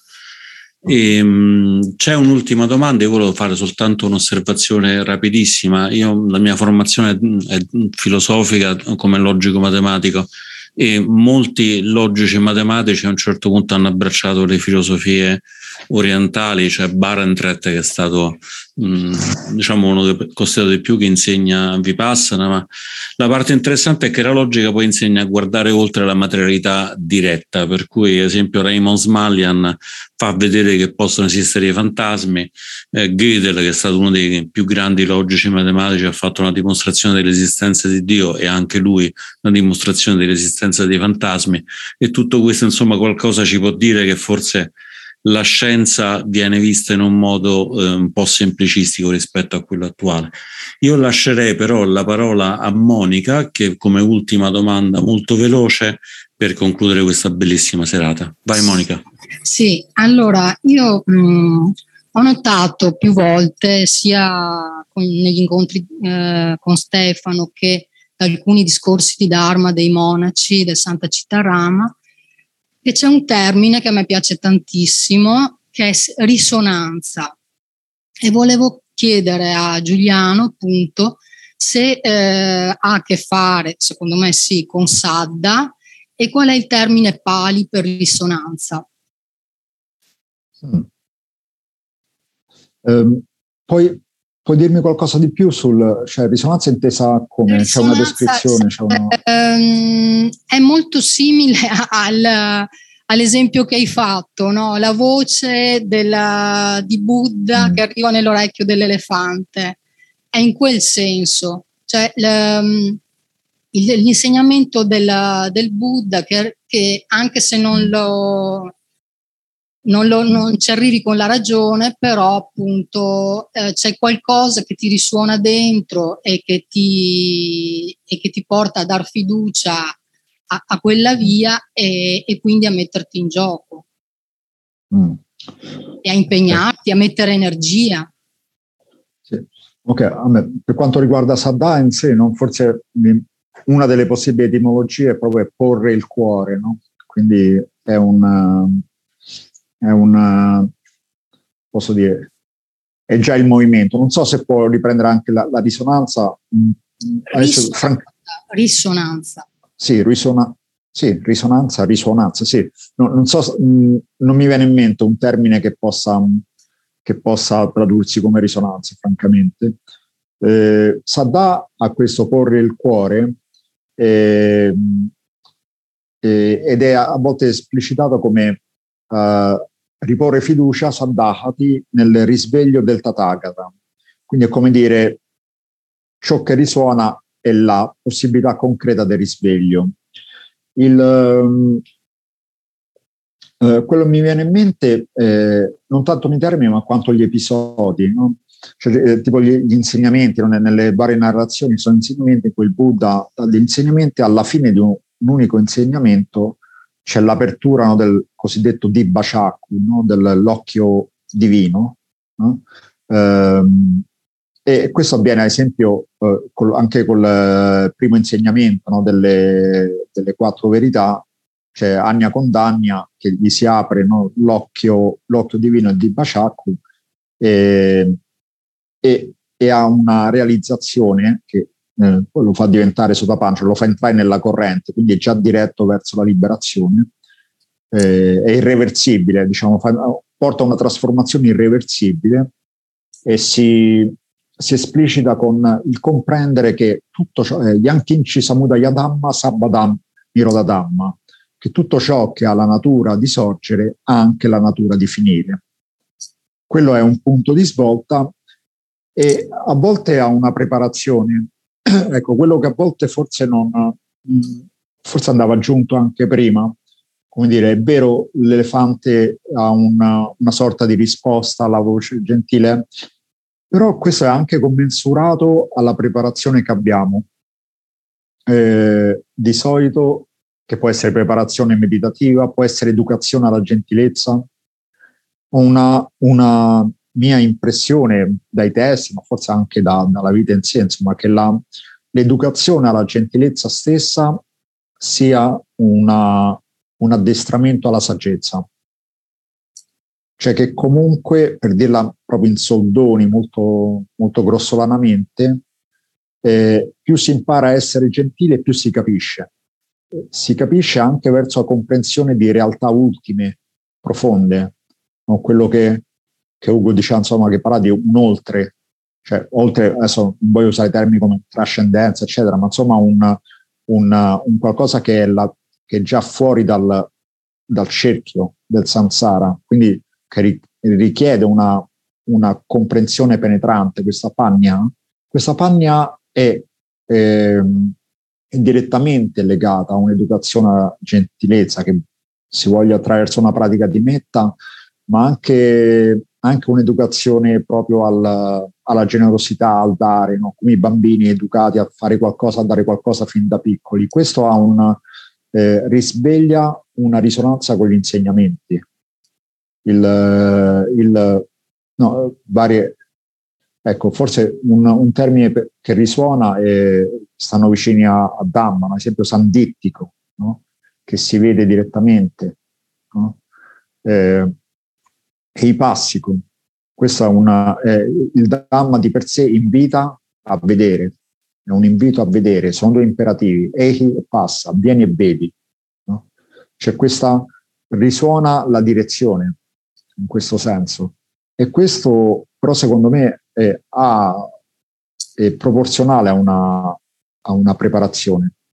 Preparazione che può essere anche un'educazione, forse è un po' esperienza di tutti, adesso non lo so, insomma, ognuno se lo può chiedere a se stesso, insomma, no? che, il, che, le piccole svolte nella vita, anche, anche la voglia di conoscere, quindi di addentrarsi in, in un percorso che in, in, sotto molti versi no, forse sono tantissimi versi, è introspettivo, nasce da piccole lezioni di apertura che sono arrivate in passato, che non sembravano avere nulla né di logico, filosofico o di particolarmente introspettivo, però eh, bagnavano il terreno. C'è, c'è, una metafora del contadino eh, che, che, che, è molto bella, insomma, nei testi, no? Eh, e si dice che il, il, contadino si appresta a una preparazione, un sigam sigam, no? Oh. Ok. Beh, eh, frattempo scusate, no? leggo anche il messaggio, ci è arrivato che eh, è morto Thich Nhat Hanh, ci è arrivato un messaggio. E quindi, vabbè, condivido sì, la gratitudine per chi l'ha incarnato questo e chi ha risuonato in tutti noi insomma, con questa qui penso che abbia, che debba dire grazie a chi canta. Quindi, scusate, con la coda dell'occhio ho visto, ho visto il messaggio, quindi questo. E forse, forse ecco, un, un, si dice anche la risposta, insomma, no? una, una persona appare e, risuona, e risuona perché è andata a toccare qualcosa che sta smosso in qualche parte di noi e che magari era pronta a ricevere qualcosa. Quando si dice il maestro, il maestro arriva quando il discepolo è pronto. Thich Nhat Hanh è apparso così, forse anche a un, a un Occidente che per quali, qualche motivo era pronto quando è arrivato. Sono, mi sento di, di fare una, qui una, un epitaffio di Thich Nhat Hanh, insomma questa ci, ci, rimane come notizia per la serata, così, eh, per chi l'ha conosciuto. Prego, sì. Posso, ecco, tornando magari, questo ce lo teniamo in maniera più personale, appunto l'effetto della notizia, però tornando appunto alla risposta, dicevo, eh, questo, questo eh, sfrutta sulla preparazione, dice che ci sono, ci sono momenti in cui appunto si ara il terreno e si dà acqua e si toglie acqua dal terreno, ma poi nessun, nessun contadino può decidere la stagione. C'è un momento è utu, cioè c'è la maturazione della stagione in cui arriverà il frutto. Quindi comunque il, la, ci prepariamo anche alla risonanza, che poi varia a vari livelli, dal momento in cui arriva un insegnamento addirittura apre no, l'occhio divino, il Dibashaku, o anche la liberazione completa, o anche semplicemente che ci risuona come direzione.